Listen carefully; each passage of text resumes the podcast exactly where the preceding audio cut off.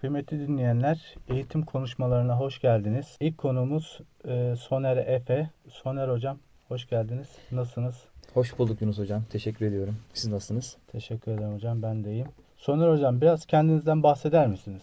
Kaç yıllık öğretmensiniz? Kaç yıldır yurt dışındasınız? Ben e, 1999'da ODTÜ Biyoloji Öğretmenliğini bitirdim. Akabinde hemen e, Ukrayna'ya gittim. Ukrayna'da Herson şehrinde bir buçuk sene çalıştıktan sonra e, Romanya'ya geldik ailecek. E, İSB'de başladım önce. International School of Bucharest'te başladım. Bir 7-8 sene kadar. Sonra bir 5 sene e, bilgisayar lisesinde İCHB'de görev yaptım. Sonra tekrar İSB'ye geri döndüm. Yani 21 yıldır Romanya'dayım. Yani toplam eğitim, e, öğretmenlik hayat olarak baktığımızda 23 yılımı girmiş bulunuyorum. 23 yıllık. Evet. Evet. Evet, gayet tecrübelisiniz. Ben de biliyorum. Aslında e, soruları hazırladım ama burada olmayan sorulardan başlamak istiyorum. Hem e, International School'da başladınız. Evet. Hem de bizim e, Roman müfredatı dediğimiz şu anda Romanya'dayız. Evet. Roman müfredatıyla devam eden bir okulda çalıştınız. Ya bu iki okulu kıyaslarsak gerçekten e, tamamen farklı bir e, tecrübe deneyimi olmuştur sizin için. E, bildiğim kadarıyla, benim gördüğüm kadarıyla ikisinde de deneyimlisiniz ve gerçekten iyi işler çıkardınız. Bu iki okulu kıyaslarsanız e, hem Roman müfredatındaki gördükleriniz hem de International School'da tabii ki bir İngilizce yoğunluk var, ağırlık var. Bunları kıyaslarsak e, durum nedir? Yani hem Roman müfredatı hakkında neler söylemek istersiniz? Açıkçası e, branşım itibariyle e, böyle bir kıyaslama e, çok genellenemeyebilir. Yani biraz subjektif. Yani şöyle söyleyeyim. E, şimdi bilgisayar liselerinde e, malumunuz e, öğrenciler Roman bakaloriyatına hazırlanıyorlar. E, dolayısıyla e, biyolojiyi e, bakaloriyat dersi olarak seçen öğrenci sayısı çok az olduğu için e, öğretmen olarak benim üzerimde çok fazla bir e, yani bu yönde sınav baskısı olmadan rahat bir öğretmenlik yapabiliyorum. Bakaloriyat dediğimiz sistem bizim Türkiye'deki ÖSS ile denk diyebiliriz aslında değil mi? Ee, yani çoktan seçmeli sorulardan ziyade hani açıklamalı sorular olduğu için e, biraz daha zor olabiliyor bu konuda. Yani fakat öğrenciler şimdi e, son sınıfta 12. sınıfta e, ders seçiyorlar. Tabii e, yani profiline göre mesela matematik bilgisayar profilinde olan öğrenciler. E, bütün öğrenciler için Roman dili ve edebiyatı bir kere mecburi bir ders e, malumunuz. E, bunun yanında e, matematik ağır bir matematik. Üçüncü dersi ise e, bilgisayar, e, işte biyoloji, fizik, kimya derslerinden herhangi bir tanesi olarak seçebiliyorlar. Toplam üç ders. E, yani bu şeyde bu kombinasyonda biyoloji seçen öğrenci sayısı az oluyordu. E, ve bu öğrenciler son sınıfta hazırlanaraktan, yoğun bir programla hazırlanaraktan, kurs işte e, ek dersle hazırlanaraktan biyolojiden istedikleri notu genelde çoğu alabiliyor. Dolayısıyla ben e, yani İCHB'de bilgisayar lisesinde öğretmenlik yaparken e, en azından üzerimde böyle bir sınav baskısı, veri baskısı ya da öğrenci baskısı hissetmeden daha rahat bir Hı. öğretmenlik yapabildiğimi söyleyebilirim. E, bunun avantajları dezavantajları olabilir. E, İSB'de ise International School of Bucharest'te ise e, so, ben e, sınav gruplarına girdiğim için lise kısmında. E, dolayısıyla hep bir bir beklenti var, bir e, hedef var. E, e, hem öğrenci hem aile tarafından bir beklenti olduğu için bir baskı e, var. E, tabii bu öğretmenlik olarak e, yetişmemde artıları oluyor. Yani dolayısıyla siz tabii bir de yani uluslararası bir sistem, köklü sistemler olduğu için e, ve dünyanın birçok ülkesinde uygulanan sistemler olduğu için kaynak konusunda çok zengin. Yani Evet. bu konuda e, eğitimcilerin, pedagogların e, ortaklaşa hazırladıkları yani e, değişik öğrenme teorilerine uygun hazırlanmış kaynaklar oluyor mesela. E, yani böyle bir avantajı var. Dolayısıyla ben e, bilgisayar lisesindeyken e, çok daha rahat e, muhabbetim vardı öğrencilerle. Yani kendi branşınız e, üzerinden tabii ki konuyu müfredatı işliyorsunuz. Ama e, e, branşınız aracılığıyla yani biyoloji öğretmenliği pozisyonunuz aracılığıyla öğrencilerle farklı muhabbetler de kurabiliyorsunuz. Yani öğrencilerin kendi e, e, yani akademik kariyerlerine yönelik olsun, yaşantılarına yönelik olsun daha daha e, bir rahat bir ortam olduğunu söyleyebilirim yani Hı. öğretmenlik açısından. Yani üzerinizde bir sınav stresi yok. Ama daha aynı- rahat hareket ediyor. Tabii aynı şeyi mesela bir matematik branşı e, hatta mesela fizik branşı için söyleyemem. Yani Hı. matematik e, öğretmenlerin üzerinde ciddi bir takip var. Yani veriler takip ediyor, öğrenciler takip ediyor. Artık konu içerik olarak zor olduğunu söylüyorlar. Yani bizim lise müfredatında alışık olmadığımız konuların da olduğu. Dolayısıyla biraz benim yaklaşımım subjektif olabilir bu konuda. Evet. Peki ikinci sorumuza geçelim. Okulunuzda şu an hala hazırda e, devam ettiğiniz okulunuzda International School'da uygulanan sistemler nedir? Bunlar e, Cambridge sistemi mi yoksa farklı e, değişik sistemler var mı? Bu sistemlerden hangisini daha faydalı buluyorsunuz? Okulumuzda yani International School of Bucharest kısaca İSB e, diyeyim bundan sonra. İSB'de ben tabii e, secondary school dediğimiz ortaokul lise kısmında e, vazife yapıyorum. E, e, ortaokuldan başlayacak olursak e, ortaokulda bizim e, ana branşlarda e, matematik, fen, İngilizce ve bunun yanında işte computing dediğimiz e, bilgisayar, e, resim de buna dahil. E, bu branşlarda e, Cambridge Lower Secondary müfredatını takip ediyoruz. E, Cambridge Lower Secondary 10 e, ders için mevcut. E, do, a, işte tarih, coğrafya gibi branşlarda a, Cambridge'in müfredatı olmadığı için biz e, British National Curriculum yani e, e, İngiliz müfredatını takip ediyoruz. E, bazı branşlarda tarih gibi bazı branşlarda bazı konularda e, adapte e, etmeye çalışıyoruz. Tabi bu biraz kaynakla alakalı. Ortaokulda e, hem Cambridge hem British National Curriculum. Şimdi bizde e, year sistemi var. Yani anaokulunu e, son senesi bizde year 1 olarak geçtiği için. Şimdi year 9, e, year 10 ve 11 dediğimde aslında lise 1-2'yi kastediyorum. E, lise 1-2'de IGCSE sistemini uyguluyoruz Cambridge'in gene. İşte e, lise 3 ve 4'te ise IB yani Uluslararası Bakaloriyat'ın dik- diploma programını uyguluyoruz.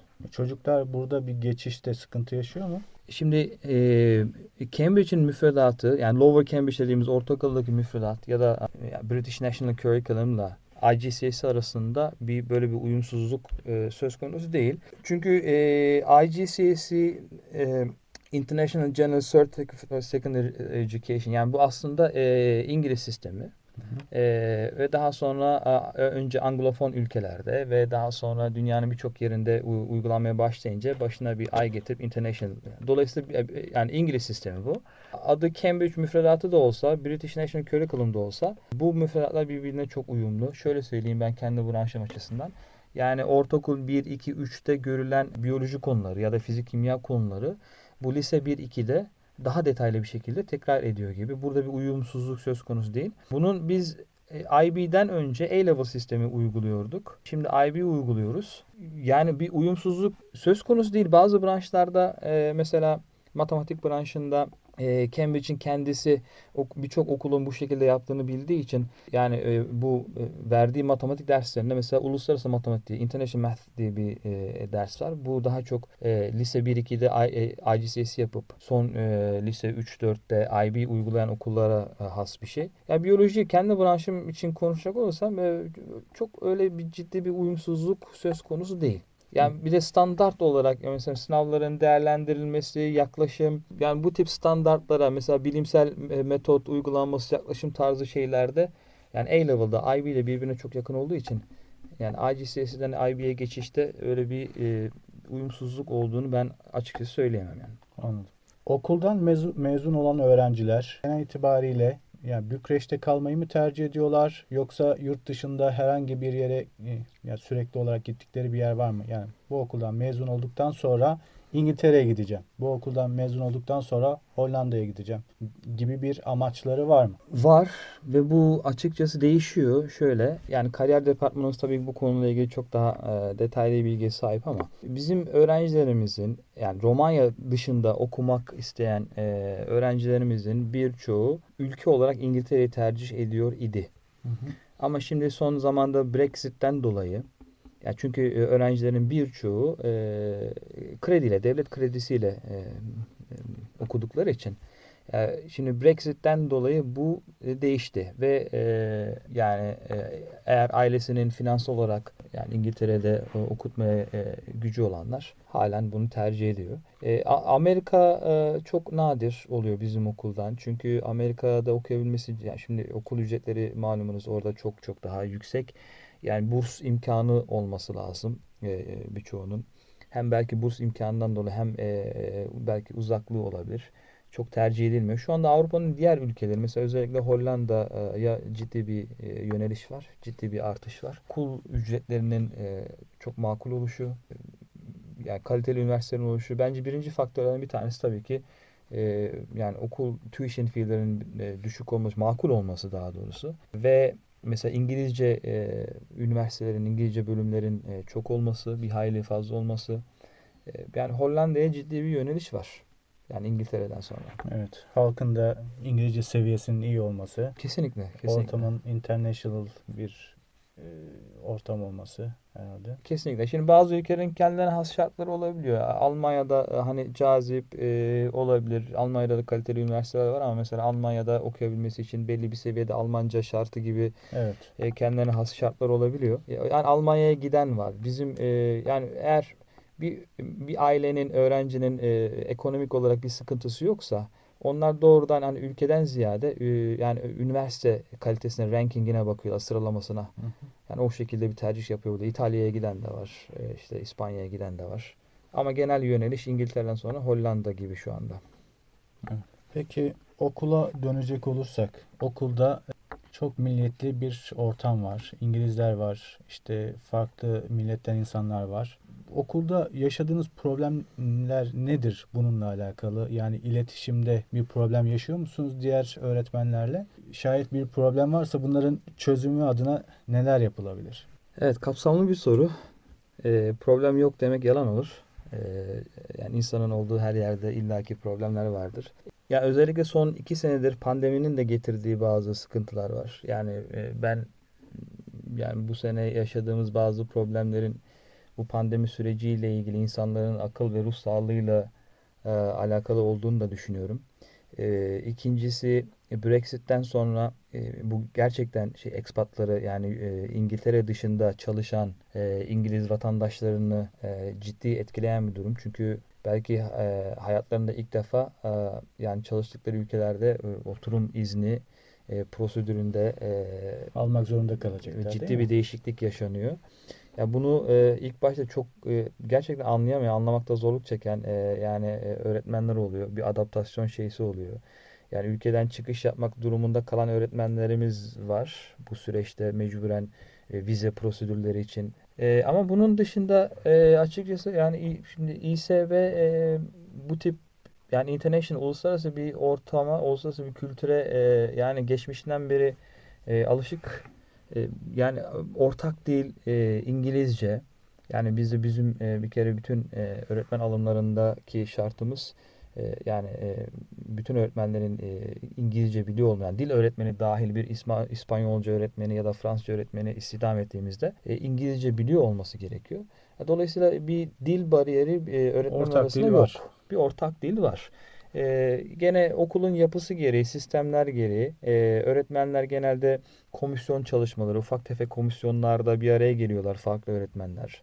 Mesela bizim bu sene e, işte e, teftişlerimiz olacak. E, hem IB'nin 5. yıl ziyareti olacak hem e, CIS teftişi olacak. Ve e, bu konularda belli alanlarda, domainlerde e, öğretmenler gönüllü olarak değişik gruplarda, küçük komisyonlarda ya da çalıştaylarda bir araya geliyor. E, dolayısıyla öğretmenlerimizin e, iletişimle ilgili ya da e, bir sıkıntısı olduğunu sanmıyorum. Ya belki problem olarak yani pandeminin de katkısı yani e, insanlar belki ciddi yalnızlık çekebiliyor bazı insanlar. Şimdi e, Genelde ben bu süreçte hem e, Romenlerden hem e, diğer milletten olan öğretmenlerde e, e, ailesi olan hatta çoluk çocuk sahibi olan e, öğretmenlerimizin bu süreçte daha sağlam durduğunu, daha e, az problem sergilediğini e, yani gözlemledim. Biraz yalnızlık, yalnız kalma gibi e, pandeminin de getirdiği e, süreçte bu tip e, insanların yaşadığı problemler e, yani eğitiminde, profesyonel hayatına da illaki yansıyor. İnsanların biraz daha tahammül e, eşiğinin düştüğünü fark ettim. Evet. E, biraz daha normalde eskiden mesela ders yükü e, mesela 25 saate kadar ders yükü gayet normalken şimdi mesela 20'ye yakın 18-19 saat ders verdiğinizde insanların belli kıyasa girdiği, e, ders yüküm çok, yoğunluğum çok e, demeye başladığını e, gözlemliyorsunuz. Evet. Yani bu tip problemler Gerçekten genel olarak biraz arttı. Evet, dünyanın her yerinde aslında Türkiye'de de işte diğer ülkelerde de aynı şey e, Bir- konuşuluyor Bir aslında. tahammül, bir direnç düşüklüğü var. Evet. Evet. Bu pandemi sürecinden bahsettik. Özellikle pandemi sürecinde bir e, teknoloji furyası ortaya çıktı. Tabii ki teknoloji furyası her zaman vardı. Takip eden insanlar vardı, öğretmenler vardı ama artık pandemiyle bera- beraber kaçınılmaz oldu. En azından bir Zoom'u bilmek zorundayız artık veya işte başka başka diğer programları öğrenmek zorundayız artık. Pandemi dönemini de içine katarsak öğretmen teknoloji ilişkisi hakkında neler söylemek istersiniz? Gerçekten buna yap, yapmamak isteyen insanlar oldu, direten insanlar oldu, işte hemen öğrenenler oldu. Bu ilişkiyi nasıl kurmalıyız? Kaçınılmaz gelecek e, pandemi katalizörüyle biraz yani oldukça hızlı bir şekilde e, hayatımıza girdi. Yani bu eğitim teknolojisi e, yani biraz yavaş e, seyrediyordu açıkçası hayatımıza ya da eğitim hayatımıza e, yavaş giriyor. Çünkü e, insanların ekserisi değişime çok açık değil. Hele hele öğretmenler e, çok e, değişime açık insanlar değil gibi e, geliyor bana kendimde dahil. E, herkesin bir e, rahat olduğu bir, bir comfort zone var, bir rahatlık alanı var. Yani burayı çok terk etmek istemiyor insanlar. İşte pandemi bu, bunu mecburi kılınca bu değişiklik e, e, gerçekten çok hızlı gerçekleşti. E, ne kadar adapte olabildi insanlar tabii bu tartışılır. Yani hiç kimsenin bilmediği bir şeyi yani bütün dünyada herkes aynı anda nasıl olur? Yani bazı insanların teorik bildiği belki yani ferdi olarak uyguladığı şeyler genele e, yayıp bir, bir sistem haline getirmek durumunda kaldığı bütün e, işte eğitim kurumları diyeyim. E, Bizde de aynı şekilde oldu. Teknoloji öğretmen ilişkisi. Ben ben e, her ne kadar biraz e, teknolojiye meyilli bir insan olsam da e, teknolojinin eğitimde araç olduğu unutulmaması gerektiğini ben e, e, savunuyorum. Yani hem e, bunu fiziksel olarak teknolojik alet, erdevat e, işte e, dan tutun e, eğitim uygulamaları, yazılım ve uygulamalara varıncaya kadar bunların hepsinin bir araç olduğu ve eğer öğretmenin gerçekten bu araçları kullanmayla ilgili net e, hedefleri, bir amaçları, amacı yoksa e, yani bir eğitim uygulamasının, bir işte e, bir yazılımın, bir web sitesinin yani eğitim olarak, öğrenme olarak öğrenciye çok faydalı olacağını düşünmüyorum. Yani tabii temel olarak Zoom gibi e, ya da Google Classroom gibi yani eğitimin verilebileceği ortamlar olarak düşündüğümüzde bu ikisi al- alanında hızlı bir geçiş oldu. Burada bütün e, kurumlarımız, bütün okullarımız bununla ilgili öğretmenlerine işte eğitimler verdiler. Bir adaptasyon süreci yaşandı. Ama bunun ötesinde bunun e, süreli olarak desteklenmesi gerekiyor idi. Bunu bazı okullar belki daha başarılı yaptı, bazıları yapmaya devam ediyor. Yani bir, bir iki eğitimle bu bitecek bir şey değil.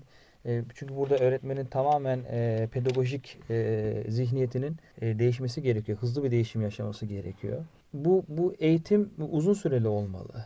Evet. E, düzenli olmalı, uzun süreli olmalı ve e, ve mümkünse yani bu e, teknolojik uygulamaların, eğitim yazılımlarının hangi e, amaca uygun araçlık yapabileceği yönünde vurgulamalar yapılmalı ki öğretmen her bir öğretmen kendi dersinde çünkü bazen eğitimlerde sunumlarda o eğitimi veren kişinin branşıyla ilgili e, olabiliyor. Ben bunu kendi dersime nasıl uygulayabilirim ne çok yönelik olmuyor. Hı hı. Yani e, yani o yüzden bir öğretmen şunu düşünebilir. Ben bir grup çalışması e, yaptıracaksam dijital ortamda, sanal ortamda ya da işte ben bunu hangi uygulamalarla yaptırabilirim? Yani Hı. hangi araçlarla yapabilirim? Ben Onu- e, işte e, kompozisyon yazdıracaksam ya da ben bir e, e, ne, ne bileyim işte e, bir yazılı değerlendirme yapacaksam gibi.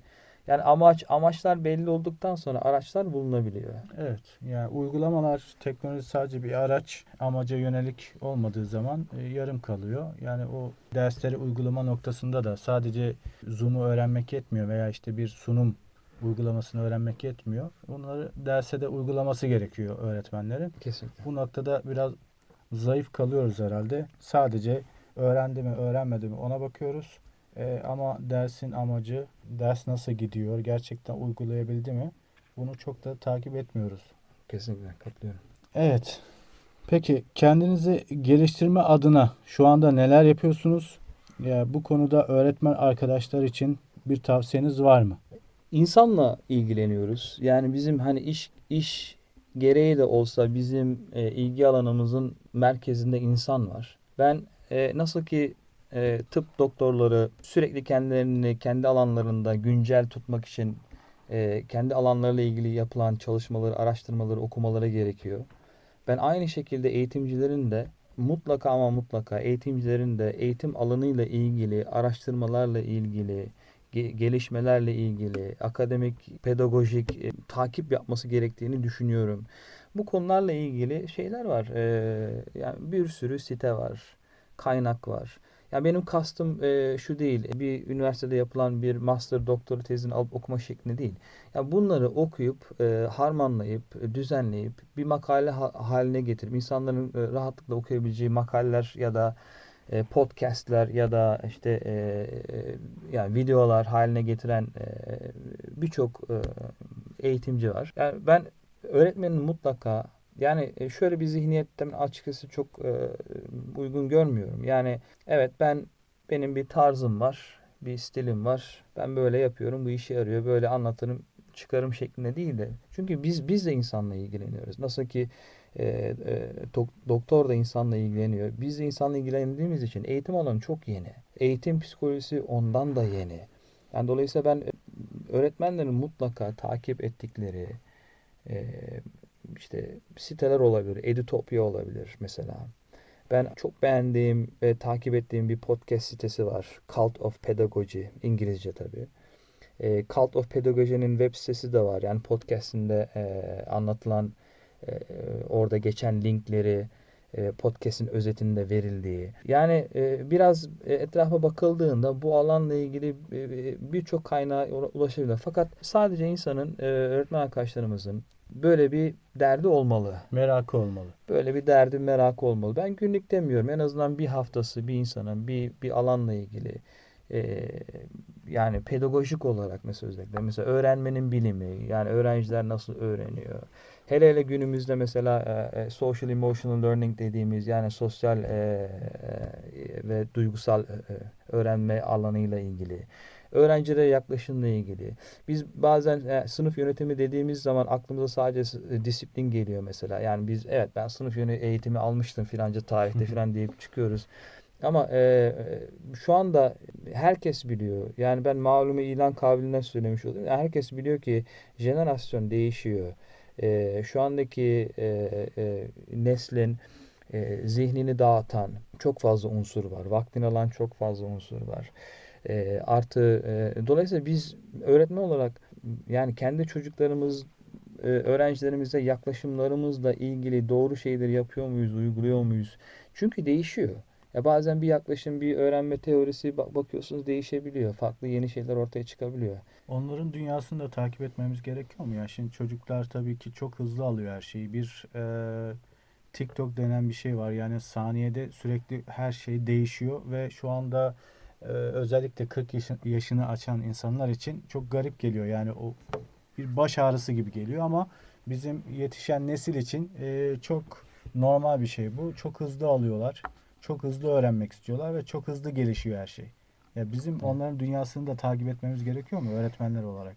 Ben bir baba olarak e, ve teknolojiyle de hani hasbel kadar kendimi çok ilgili e, gören bir baba olarak ben e, kendi çocuklarımla aramda çok fazla bir fark yok. Ben onların dünyasını çok iyi bildiğimi zannediyordum. Evet. Ama ben bu zannımda e, çok e, hani yaşta da çok fark yok. Benim kendi babamla aramdaki yaş farkı kadar yaş yok mesela fark yok mesela. Evet. Ama gerçekten e, dünyaları e, apayrı. Ben her şeylerini takip edebileceğimizi zannetmiyorum ama e, en azından e, yani e, iletişimin kopmaması adına e, çünkü e, şu anda kendi hem öğrencilerimiz hem kendi çocuklarımızla ilgilenebilmemiz için, bağ kurabilmemiz için e, kendi çocuklarımızın belki e, o bağ kurduğunda kendi e, dertlerini, özellerini size anlatabilmesi için Yani o bağın kurulabilmesi için bir bir şey lazım. Yani yoksa öğrenciler ya da kendi çocuklarımız bize bir konuda bahsettiği zaman ya o neymiş diye hiç evet. alakamız olmadığında yani hangi dünyada yaşıyorsun? Hangi çağda yaşıyorsun? Yani bir Metaverse'den Kopuk. bahsettiklerinde yani, bilmemiz gerekiyor. Tabii yani şimdi ne web, web 3.0 dedikleri zaman ya işte şey mi çıktı, yeni bir programlama dili mi çıktı diye bir cevap evet. verdiğinizde yani şöyle bir izlenim oluşabilir. Yani anlatsan da zaten anlamaz ki e, çok yakın e, yakın bir anlayış olabilir. İdareci ve öğretmen ilişkisine gelmek istiyorum. Gerçekten e, işte bu herhalde yüzyıllardır süren bir problem mi diyeyim artık ya da birbirini anlayamama mücadelesi mi diyeyim. İdareci ile öğretmenler arasında zaman zaman problemler yaşanabiliyor. Bir idareci ile öğretmen ilişkisi nasıl olmalı? Şimdi ben bunu idareci olarak mı cevap vereyim, öğretmen olarak mı yani cevap ikisini vereyim? de ikisini de yaşayan e, bir öğretmen olarak hem idareci oldunuz hem öğretmenliğe Aa. devam ettiniz. Öğretmen olduğunuz zamanlar oldu. Gerçekten idareci yönüyle bakıldığı zaman e, işler çok farklı gözüküyor. Öğretmen gözüyle baktığınız zaman da işlerin tamamen farklı idarecilere göre biraz daha toz pembe olduğu zaman zaman görülüyor. Ya bu ikisinin gerçekten dengesini nasıl kurmamız gerekiyor? E, ben de çok fazla bilmeyen biri olarak size sormak istiyorum. Evet. Ya bunun bunun bende cevabı net olarak yok. Ama artı bu çok geniş bir konu. Yani üzerinde insanların eserler yazdığı, seminerler verdiği evet. e, çok geniş bir konu. Yani e, benim de aciz kaldığım bir konu değil mi? Ama e, ben e, yani şimdi bizim dilimiz itibariyle mesela Türkçemizde biz lider kavramını çok e, kullanmıyoruz. Belki lider kavramı yeni yeni hani giriyor. Şimdi birine lider dediğinizde belki bazı kültürlerde bu gurur da ifade ediyor olabilir. Ya, belki e, negatif bir anlamı da çıkabilir ama şimdi ben idareciden çok yani daha doğrusu idarecinin lider ya da liderlik yaklaşımı olması bence problemleri biraz daha aza indirecektir diye düşünüyorum. Yani bir yani yöneticilikten bir menajerlıktan ziyade bir e, liderlik yaklaşımı yani e, insanları dinleme, dinleme an, ama anla, anlamaya çalışaraktan dinleme, aktif dinleme. Ee, yani ben eksik olduğum şeyleri anlatayım herhalde o zaman biraz şimdi mesela gerçekten aktif dinlemenin çok önemli olduğunu düşünüyorum. Çok fazla yapamıyorum ama insanlar sizinle konuşurken sizin gerçekten sadece oturup e, vakit ayırma işte tamam anlatsa da sonra ben işime baksam değil de Hı-hı. aktif olarak dinlemeniz, gerçekten anlamak için dinlemeniz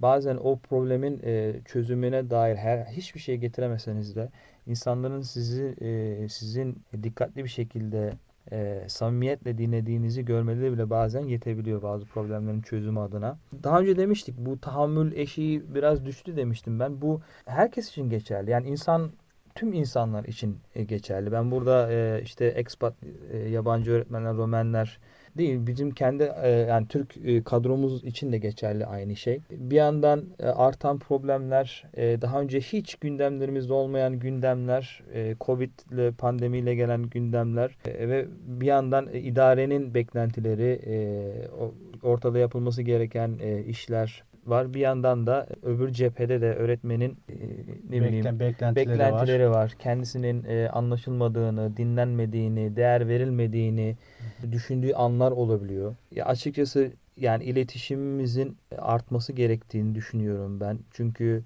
mesela e, gene pandeminin belki artırdığı şeylerden bir tanesi de yazılı iletişim çok fazla arttı.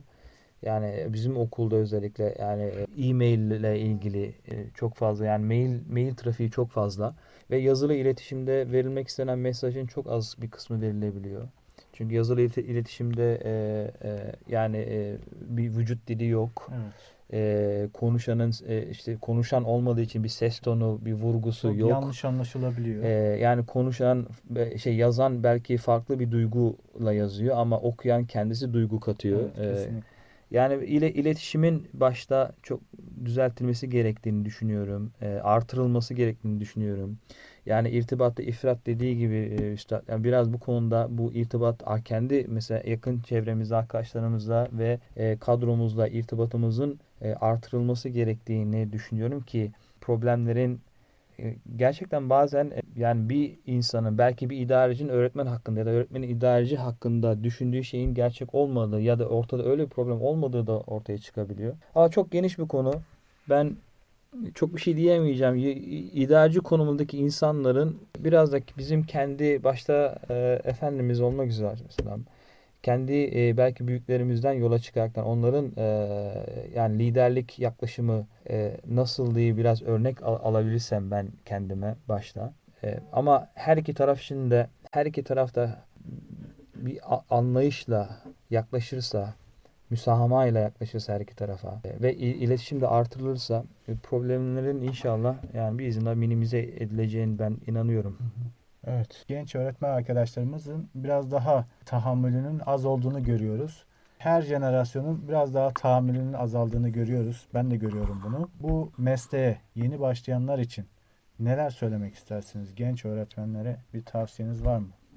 Yani alanında yeterli olmaları için hangi yolu izlemeliler? Şimdi idarecilerine karşı e, nasıl e, davranmaları gerektiği veya işte en azından okulun işleyişiyle alakalı e, neler yapmalılar? Ya ben öncelikle yani çok öyle tavsiye makamında olduğumu düşünmüyorum. Evet. Ee, yani tarihte mesela bu ilk filozoflara bile bakıldığında onlar bile ta o zamanlarda bile gençlerin e, yeni neslin saygısızlığından şikayet eden e, filozoflar var. Evet. Yani kaç bin sene öncesinden. Herhalde bu yani ben açıkçası herkese yani özellikle genç arkadaşlara, genç öğretmenlerimize mutlaka ama mutlaka kendilerine ait bu hem kişisel olur, ferdi olur hem e, profesyonel olur gelişimlerine dair mutlaka planlı çalışmaların olması gerektiğini düşünüyorum. Yani mutlaka düzenli kitap okuma olmalı. Hayatımızda kitap olmalı. Okumadan olmuyor. Kitap okuma e, mutlaka olmalı. Bu e, kendi alanınızda olur. Öğretmenseniz e, eğitim, pedagoji alanıyla olur. Ama mutlaka mutlaka bizim özellikle kendi manevi hayatımızla ilgili de olması gerektiğini düşünüyorum.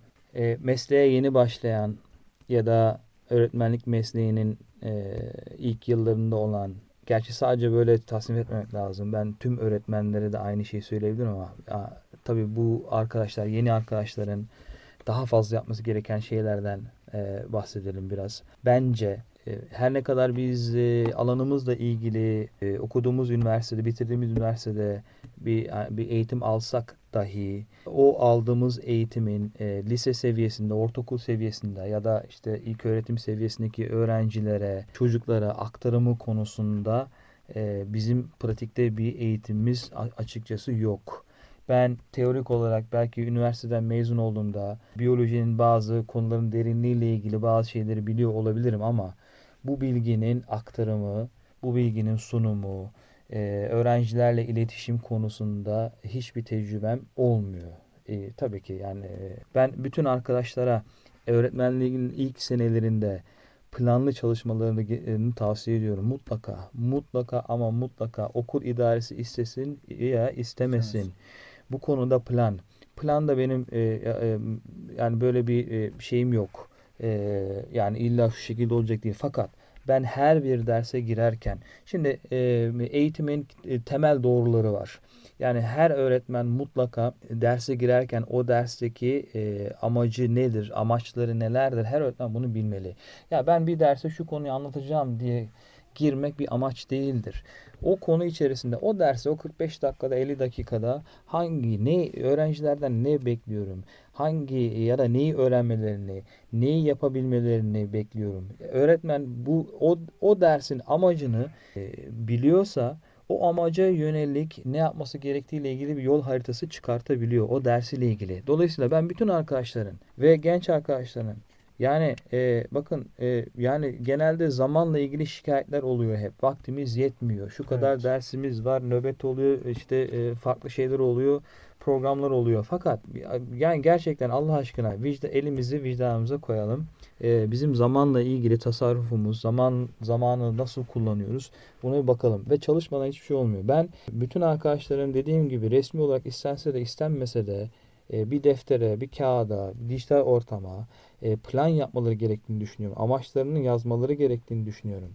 E, daha sonra bu konuyla ilgili, eğitimle ilgili mutlaka ama mutlaka okumaları gerektiğini, e, eğer bu konuda ne yapacaklarını tam kestiremiyorlarsa bu konuda tecrübeli öğretmenlerden, okul idaresinden, ilgili insanlardan, diğer okullardaki tecrübeli öğretmenlerden kendilerine yakın hissettikleri Kesinlikle. Yani bu, bu, bu konuları açabilecekleri, kendilerine daha yakın hissettikleri öğretmen abi ablalardan bu konuyla ilgili yönlendirme, bu konuyla ilgili destek, tavsiye istemeleri gerektiğini. Çünkü e, bizim programlarımız ya da çizilen şeyler genel oluyor. Yani okulun e, e, akademik yılın başında veya sonunda bir takım işte zümre toplantıları, okul içi bir takım zümre toplantıları gibi şeyler olabiliyor. Fakat bunlar genel oluyor. Kişiye kişiye has. Yani o öğretmenin kendisine özel bir e, program, bir eğitim, ona özel bir reçete olması gerekiyor. Ama bu konuda adım atacak, bu konuda gündem edecek, dert edecek olan kişi öğretmenin kendisi. Evet. Ve e, bütün öğrenciler ben ben şimdi 20-21 yıllık öğretmenim. Ben hala yeni bir sınıfa girdiğimde biraz böyle e, işte lise 1 ya da ortaokul ders sınıflarına giriyorsam öğrenci beni test ediyor. Öğrenci Kesinlikle. beni 2 ay, 3 ay test ediyor. Sinir noktalarımı bulmaya çalışıyor. E, bu öğretmen nasıl tepki veriyor? E, e, ne deyince ne yapıyor? E, bütün bunları test ediyor. E, artı eğer branşınızda eksiniz varsa ki branşınız mesela e, eksiniz olmayabilir ama bu branşı e, anlatabileceğiniz dilinizde eksiklik varsa Bunların hepsini öğrenci fark ediyor. Yani dile getirse de getirmese de öğrenci size e, sizinle bağ kurmada ya da size bir notunuzu veriyor. Yani bizim en azından hani bizim kendi arkadaşlarımızın diyeyim. Eğer bizim buradaki varlık gayemiz, maksadımız, kendi e, öğretmenlik mesleğimiz vesilesi ile kendi branşımız aracılığı ile rehberlik yapmak ise, insanlara ulaşmak ise o zaman bizim önümüzde eğer dil engeli varsa bizim bu önümüze bir engeldir. Evet. Ulaşmamızı engelliyordur. Branşımızda eksiklik öyledir. Pedagojimizdeki eksiklik.